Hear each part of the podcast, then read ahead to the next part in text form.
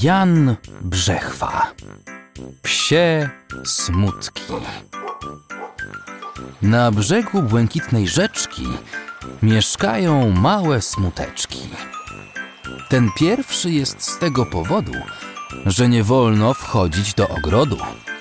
Drugi, że woda nie chce być sucha. Trzeci, że mucha wleciała do ucha.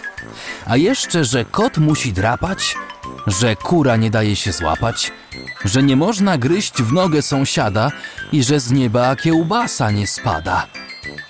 A ostatni smuteczek jest o to, że człowiek jedzie, a piesek musi biec piechotą. Lecz wystarczy pieskowi dać mleczko i już nie ma smuteczków nad rzeczką.